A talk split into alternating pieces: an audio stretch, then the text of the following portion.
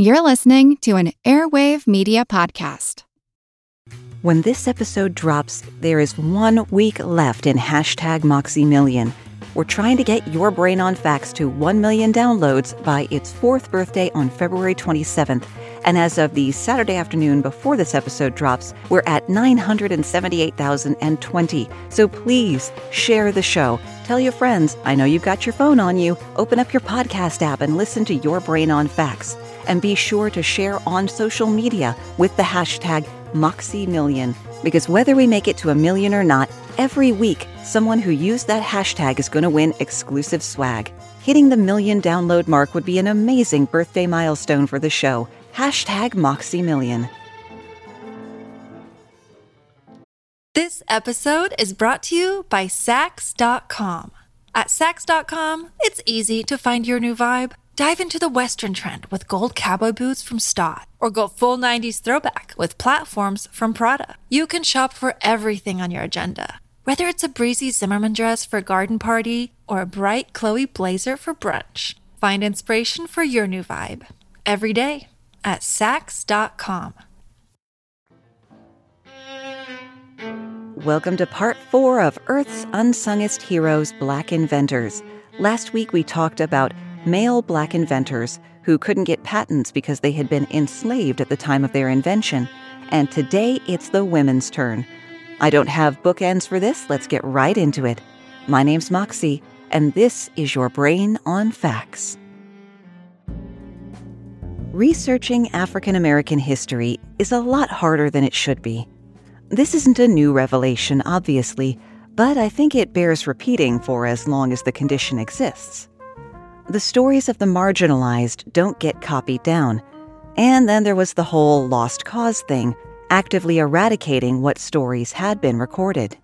For those in the far flung parts, fortunate enough not to have attended a school whose history books were written or chosen by these assholes, the lost cause was people like the Daughters of the Confederacy purposefully, deliberately rewriting history. Their version of events was that Civil War generals were heroes, slaves were generally treated well and were happy to work for their masters, and that the war was about states' rights, not the basic immorality of owning another human being. It was from this movement that my hometown of Richmond, Virginia, got a beautiful tree lined avenue of expensive row houses, and every third block had a statue of a Civil War general. The number of Confederate memorials peaked around 1910, 50 years after the end of the Civil War, and in the height of Jim Crow, an era of codified segregation and disenfranchisement laws against black Americans. Installations spiked again in the 50s and 60s during the Civil Rights Movement.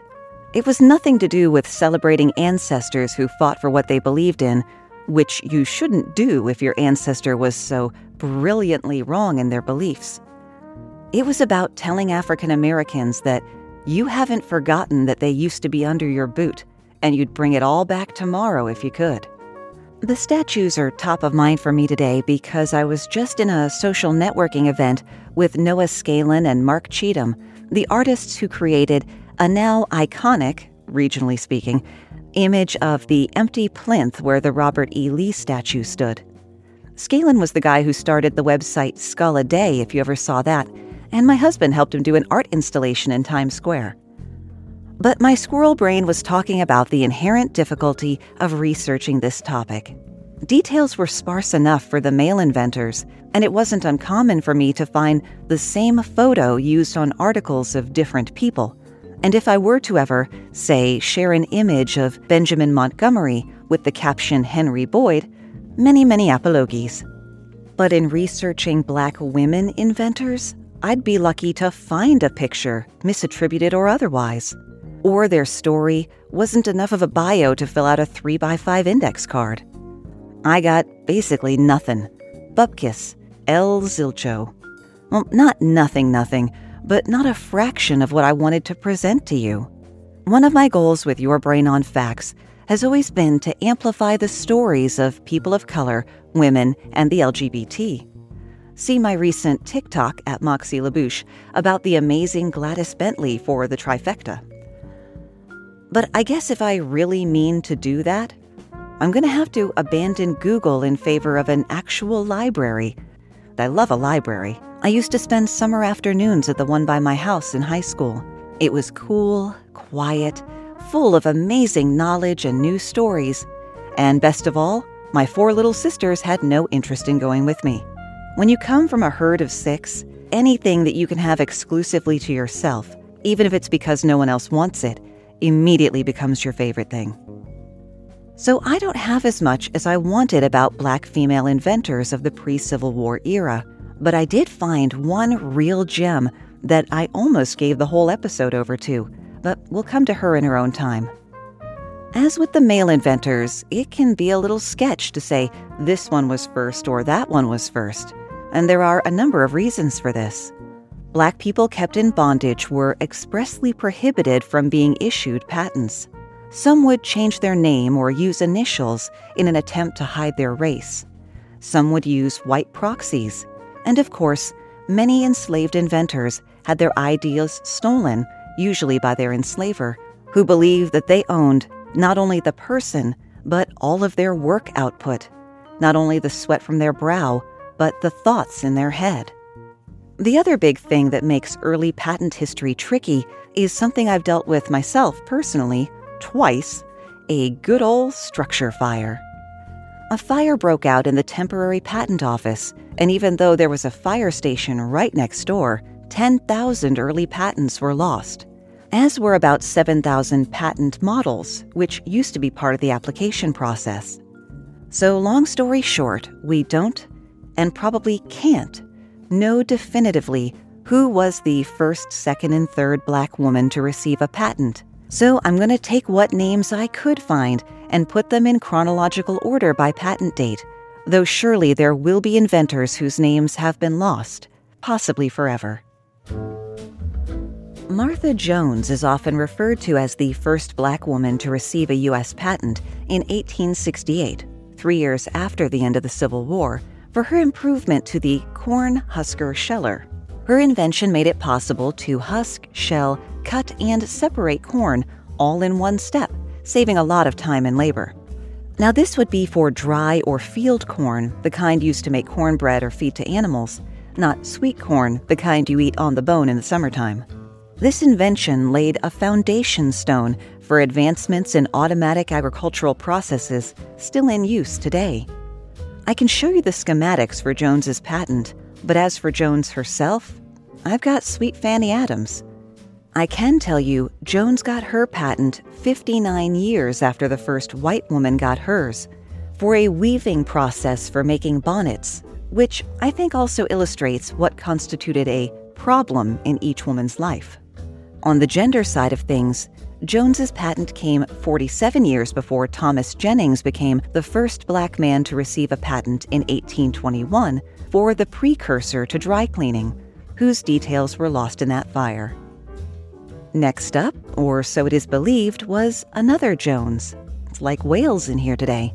Mary Jones de Leon. In 1873, De Leon was granted patent number 140,253 for an invention titled cooking apparatus.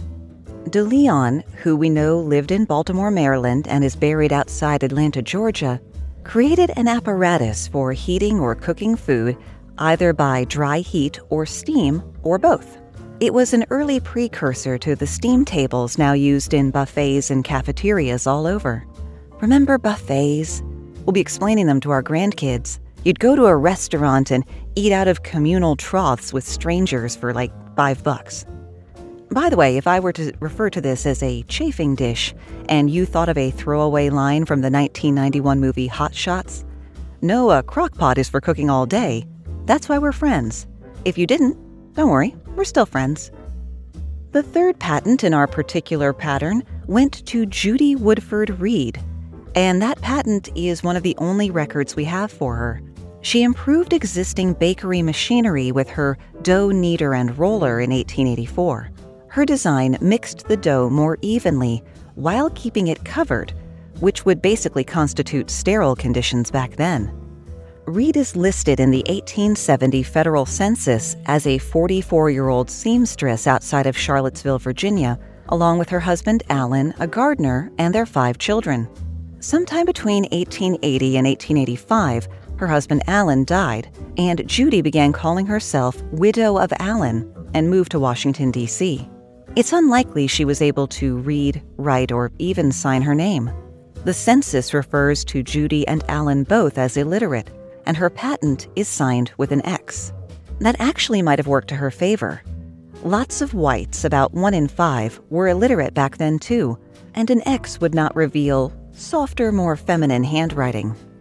Bonus fact illiteracy is why we use an X as a kiss at the bottom of a letter or greeting card.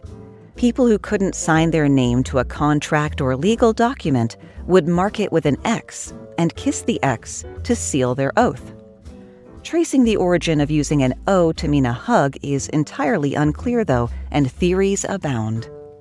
The first African American woman to fully sign a patent was Sarah Goode of Chicago. Goode obtained a patent in 1885 for a cabinet bed, a sectional bedstead adapted to be folded together when not in use so as to occupy less space and made generally to resemble some article of furniture when so folded. Details continue to be sparse, but we know that as of age 5 in 1860, she was free and living in Ohio.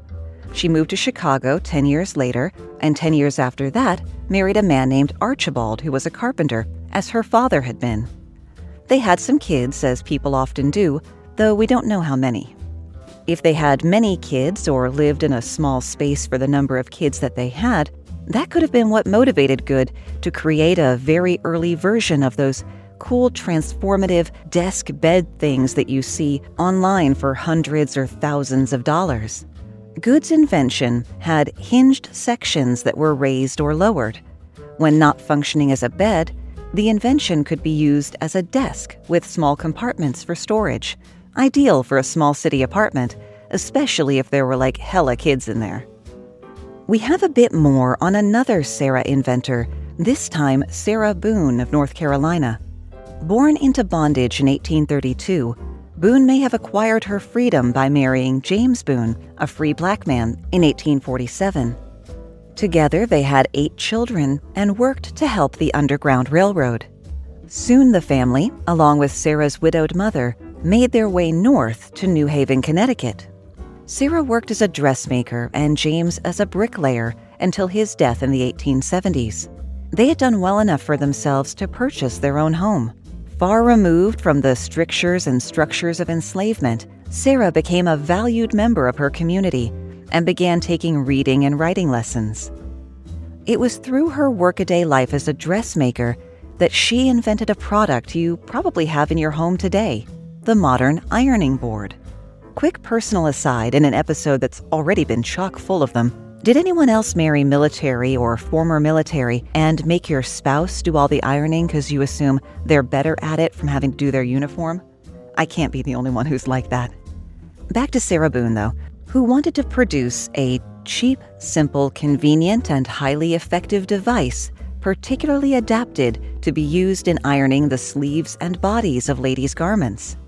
You might think the ironing board didn't need to be invented, that it was just one of those things everybody kind of just had. But no, prior to Boone, you'd put bits of wood between the backs of two chairs, like a makeshift sawhorse. And anyone who's ever used a makeshift sawhorse only to have it slide apart from under you or end up sawing into your dining room table will attest that there was indeed room for improvement. She began by creating a narrower, curved board that could slip into the sleeves of dresses and shirts, with padding to stop the texture of the wooden base from being stamped into the fabric by the iron, and the whole thing folded up for easy storage. With a bit of help from other dressmakers, she finalized the design for which she was awarded her patent in 1892. Such a simple device was a boon to many a homemaker, no pun intended, though there remains the extent to which she actually profited from her invention. She may have had the patent, but remember, a patent can't actually stop someone from ripping you off. And many manufacturers did, creating this indispensable and ubiquitous household item. This episode is brought to you by Saks.com. At Saks.com, it's easy to find your new vibe. Dive into the Western trend with gold cowboy boots from Staud, or go full 90s throwback with platforms from Prada. You can shop for everything on your agenda, whether it's a breezy Zimmermann dress for a garden party or a bright Chloe blazer for brunch. Find inspiration for your new vibe every day at Saks.com. Your brain needs support, and new OLLY Brainy Chews are a delightful way to take care of your cognitive health. Made with scientifically backed ingredients like Thai ginger, L-theanine, and caffeine, Brainy Chews support healthy brain function and help you find your focus, stay chill, or get energized. Be kind to your mind and get these nootropic chews at olly.com. That's O L L Y.com. These statements have not been evaluated by the Food and Drug Administration. This product is not intended to diagnose, treat, cure, or prevent any disease. Lyda Newman is remembered for two things. She patented the first hairbrush with synthetic bristles in 1898, and her activism for women's suffrage in the early 20th century. She was a key organizer of a black branch of the Women's Suffrage Party, which was trying to give women the legal right to vote. We know she was born in Ohio sometime between 1865 and 1885, which is a hell of a range for history so relatively recent, and that she spent most of her life living in New York City working as a hairdresser. As a hairdresser and the owner of a head of hair herself, Newman wanted the process of brushing hair to be more efficient and more hygienic. Most hairbrushes were made using animal hair, the same kind you might use for shaving brushes or paint brushes. Now imagine trying to get knots out with a shaving brush. Animal based bristles were too soft for the job, which is where we get the old trope slash advice of brushing your hair with a hundred strokes every night. It took that many to get the job done. And that was for white women. Most brushes were basically useless for the thicker textures of African American hair. Animal hair also harbored bacteria like it's nobody's business, which is especially unfortunate since it was also used to bristle toothbrushes. And oh, yeah, back in the day, you'd have a single household toothbrush that everyone shared. Newman's hairbrush used synthetic fibers, which were more durable and easier to clean, in evenly spaced rows of bristles with open slots to clear away bits of debris and hair into a recessed compartment. The back opened with a button to clean it out. And this wasn't a gimmick or a fly by night idea. Newman's invention changed the hair care industry by making hairbrushes less expensive and easier to manufacture. This paved the way for other black inventors in the hair care space to actually create the black hair care industry, chief among them, Sarah Breedlove. Don't recognize her name? What if I call her Madam C.J. Walker? Breedlove, born in 1867 in Louisiana, was the first child in her family born into freedom but she found herself an orphan at the age of seven after both parents died of yellow fever. She lived with a brother in law who abused her before marrying Moses McWilliams at age 14. Sarah was a mother at 17 and a widow at 20. So, on the whole, not having a good time of it. Oh, and to top that all off, her hair was falling out. She developed a product to treat the scalp disease that caused the alopecia made of petroleum jelly, sulfur, and a little bit of perfume to make it smell good. And it worked. She called it Madam C.J. Walker's Wonderful Hair Grower. She was now married to Charles Walker. And along with Madam C.J. Walker Vegetable Shampoo, began selling it door to door to other African American women suffering the same condition. Five years later, she set up the Madam C.J. Walker Manufacturing Company, and later expanded her business to Central America and the Caribbean. She recruited 25,000 black women by the early 1900s to act as door to door beauty consultants across North and Central America and the Caribbean. Walker was one of the first using the method known today as direct sales marketing to distribute her products, a method later adopted by companies like Avon, Tupperware, and others. Oh, and she paid well, too. You could earn $25 a week with Walker, a damn sight better than the $2 a week you'd make as a domestic servant. Her workforce grew to be 40,000 strong. So don't be telling me that paying a living wage is bad for business.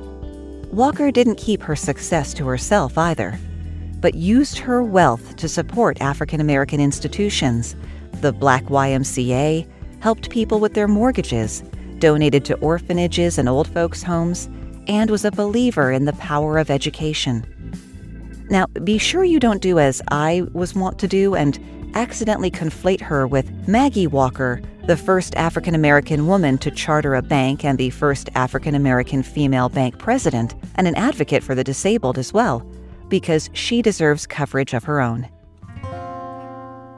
As I was searching for black female inventors, I came across one listicle with a paragraph on a woman the author claimed helped invent the city of Los Angeles. That's a bit of a stretch, I thought to myself.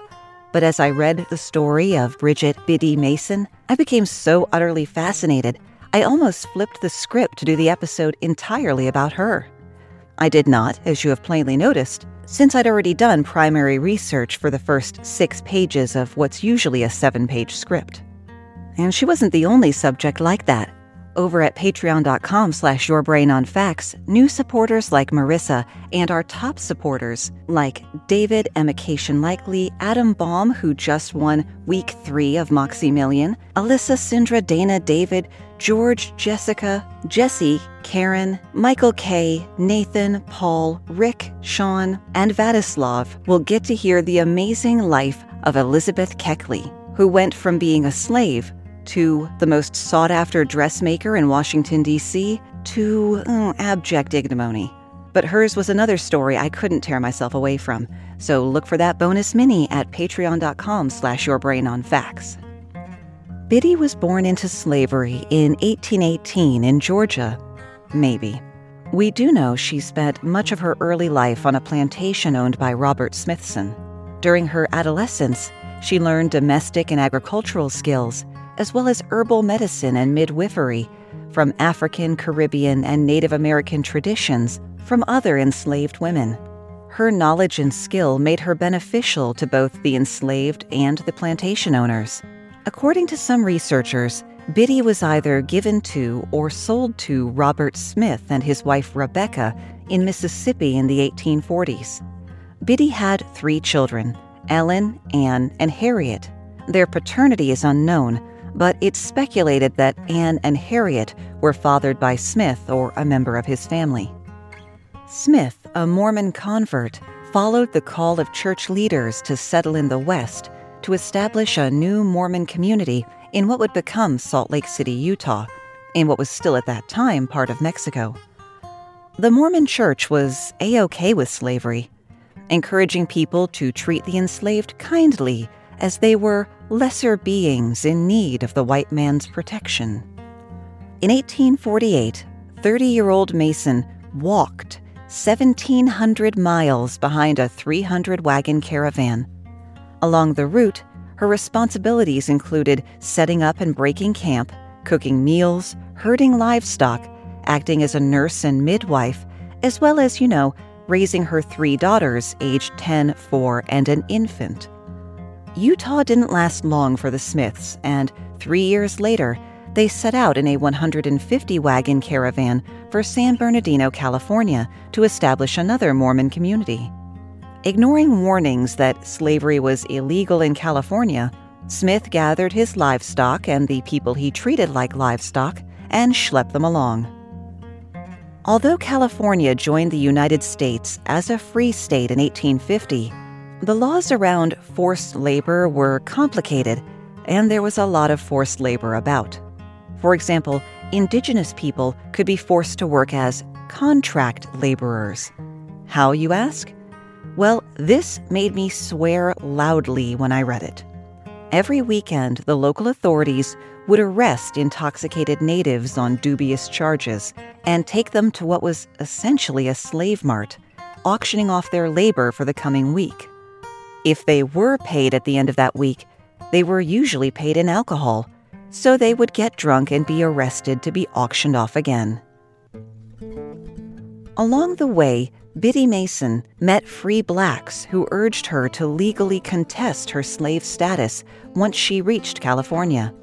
When they got to Cali, Mason met more free blacks, like her lifelong friends Robert and Minnie Owens, who told her the same thing. Smith must have noticed this, because just a few years later, fearing the loss of his slaves, he decided to move the whole kit and caboodle to Texas, a definite slave state. This was obviously real bad news for Mason and the others. But thankfully, Mason had the Owens on her side, particularly now that her 17 year old daughter was in love with one of their sons and he with her. The law was on her side too. The California Fugitive Slave Act, enacted in 1852, allowed slave owners to temporarily hold enslaved persons in California and transport them back to their home state. But that law wouldn't cover Smith since he wasn't from Texas originally. When Robert Owens told the sheriff that there were people being illegally held in bondage and about to be transported to a slave state, the sheriff gathered a posse, including Owens, his sons, and the cattlemen of Owens Ranch, and cut Smith off at the pass, literally at Cajon Pass, preventing him from leaving the state. The sheriff was armed with a legal document a writ of habeas corpus signed by Judge Benjamin Hayes. Biddy Mason and her extended family, 13 women and children, were taken into protective custody, and she petitioned the court for her freedom. Their fate was now in the hands of that same Judge Hayes. You wouldn't expect Hayes to be on Mason's side in a dispute against Smith. Hayes hailed from a slave state and had owned slaves himself. Plus, in his time as a journalist, he'd written pro Mormon articles. The trial started with a damning statement from Biddy's eldest daughter, Hannah, herself a mother of a newborn, saying she wanted to go to Texas. The sheriff spoke to her afterwards and found out she was terrified of Smith and had said what she was told to say. She wasn't wrong to be scared. Smith threatened Mason's lawyer and eventually successfully bribed him to leave the case. Smith's son and hired hands went to the jail where the family was being kept safe and tried to intimidate the jailer. They also threatened the Owens family and a neighborhood grocer and a doctor. They said, If this case isn't resolved on Southern principles, you'll all pay the price, all people of color. Judge Hayes, he wasn't having any of this. Technically, Mason and her children had become free the minute they stepped into California.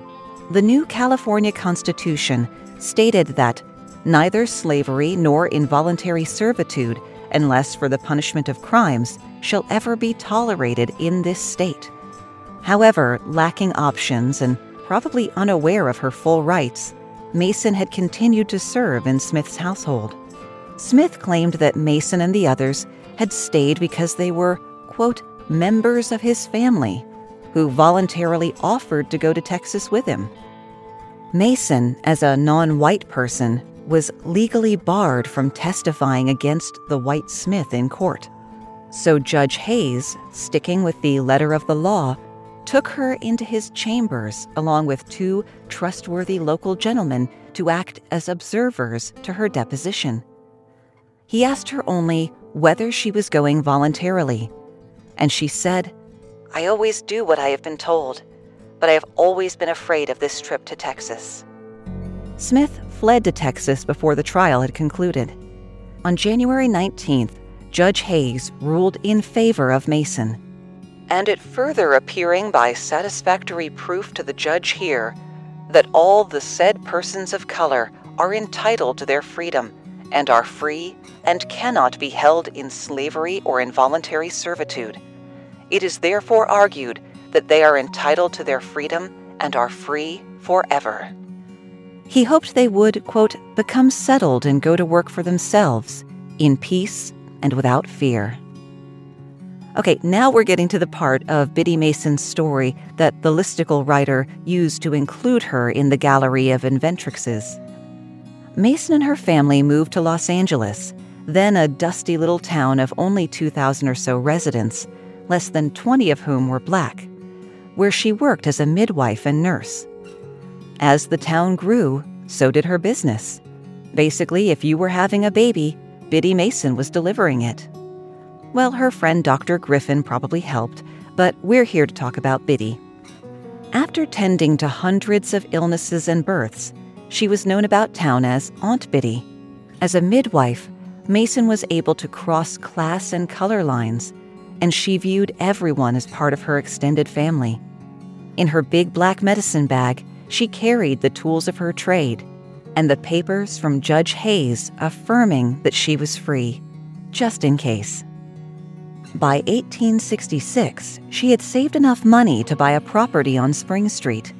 Her daughter Ellen remembered that her mother firmly told the family the first homestead must never be sold. She wanted her family to always have a home to call their own. My family is the same way.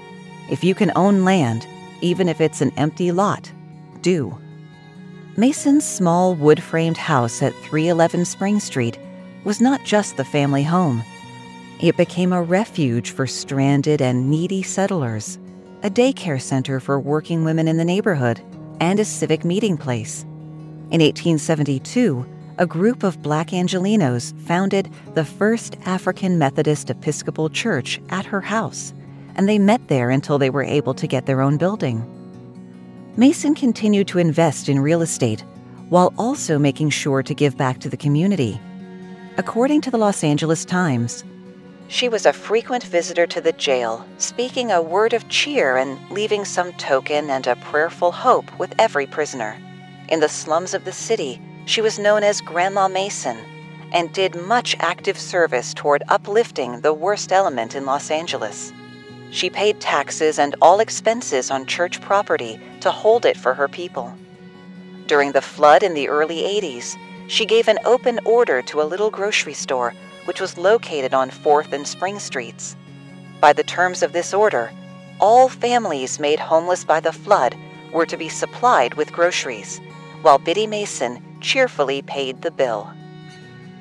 Eventually, she was able to buy 10 acres on which she built rental homes and eventually a large commercial building she rented out. And that land that she developed is now in the heart of downtown LA. Three substantial plots near what is now Grand Central Market, as well as land on San Pedro Street in Little Tokyo. Mason was a shrewd businesswoman, too. LA was booming, and rural Spring Street was soon becoming crowded with shops and boarding houses. In 1844, she sold the north half of her Spring Street property for the equivalent of over a quarter million dollars and had a mixed use building built on the other half. That means businesses on the bottom and apartments above. She sold a lot that she purchased on Olive Street for the then money of $2,800, now about half a million, and that $2,800 netted her a tidy profit considering she had bought it for less than 400. In 1885, she deeded a portion of her remaining Spring Street property to her grandsons for the sum of love and affection and $10. She signed the deed with her customary flourished X. Although she was a successful real estate pioneer and nurse who stressed the importance of education and taught herself Spanish, she never learned to read or write. Bridget Biddy Mason died in 1891, one of the wealthiest women in Los Angeles. For reasons not recorded, she was buried in an unmarked grave in Evergreen Cemetery. While you'd be hard pressed to visit her grave, you can visit the small park created in her honor. Designed by landscape architects Katherine Spitz and Pamela Burton, it has an 80 foot long poured concrete wall created by artist Sheila de Bretteville, displays a timeline of Biddy's life, illustrated with images like wagon wheels and a midwife's bag, as well as pictures of early survey maps of Los Angeles and Biddy's Freedom Papers, from the northmost end of the wall with the text Biddy Mason, born a slave, all the way down to Los Angeles mourns and reveres Grandma Mason. If you're ever down near the Bradbury building on Spring Street, get some pictures for me.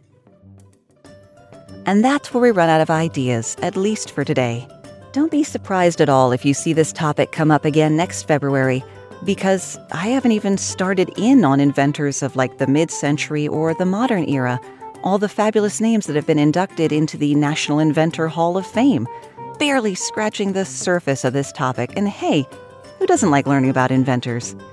Remember, you can always find the source links and the script for the show at yourbrainonfacts.com. Thanks for spending part of your day with me, and stay safe.